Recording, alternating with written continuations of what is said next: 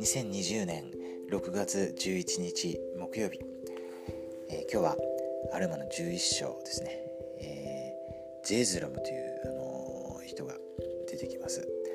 まあ、彼はあのすごいこの世の知識に長けた、あの法律家ですね。そしてこうアメリカたちをこう、騙そうとこうですね、えー、打ちのめそうとするわけですけれどもあの最終的にやっぱ彼が逆にですね、えー、打ちのめされて、えー、で最終的にはあの回収してですね、えー、素晴らしい人になっていくんですけれどもあのそういう場面です、えー、アミリクが言った言葉から今日引用します、えー、素晴らしいところですね。ちょっと長いんですけれども42節から45節、えー、彼が、えー、復活についてそしてまた裁きについてえー、教えまた証ししました。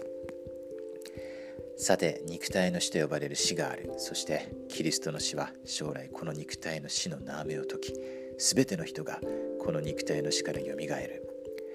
霊と体は再び結合して完全な形になり手足も関節もちょうど今の私たちのようなその本来の作りに回復される。そして私たちは今持っている知識を保ったまま神の御前に連れ出されて立ち自分の全ての罪をはっきりと思い出す。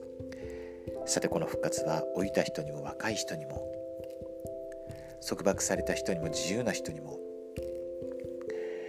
男にも女にも悪人にも偽人にも全ての人に与えられる。そして髪の毛一筋さえも失われることはなく全てのものが今あるようなその完全な作りにすなわち体に回復される。それから自分の行いが良いかそれとも悪いか行いに応じて裁かれるために一つの永遠の神である恩子なるキリストと恩父なる神と聖なる御霊との法廷に連れ出され罪の有無を問われる。さてみよう。私は死すべき体の死についてまた死すべき体の復活についてあなたに語ってきた。私はあなたに言う。この死すべき体は不死不滅の体によみがえる。死からすなわち第一の死から命に移り全ての人がもう死ぬことはありえない。彼らの霊は体と結合して決して分離しない。このように愛がした者は霊的な不死不滅のものとなり彼らはもはや朽ちることがない、えー、この、えー、素晴らしいこの証とですね教えをアメリカは御霊の力を受けてですね語りました。本当にこうこれから私たちが学びまた当てはめられることはあの人生は永遠だということですね、えー、そして神様は本当に私たちを愛しておられ、えー、憐れみにあふれた方なので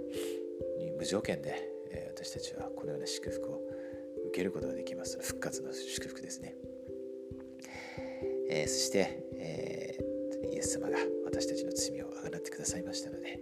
その方を心から信じて、えー、主の教えに従う時に私たちは永遠の命を得ることができます、えー、本当にこの素晴らしい福音を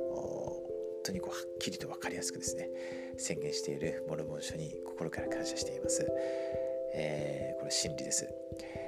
最後にアルマのアミレクの言葉を引用して終わります。これ40節ですね。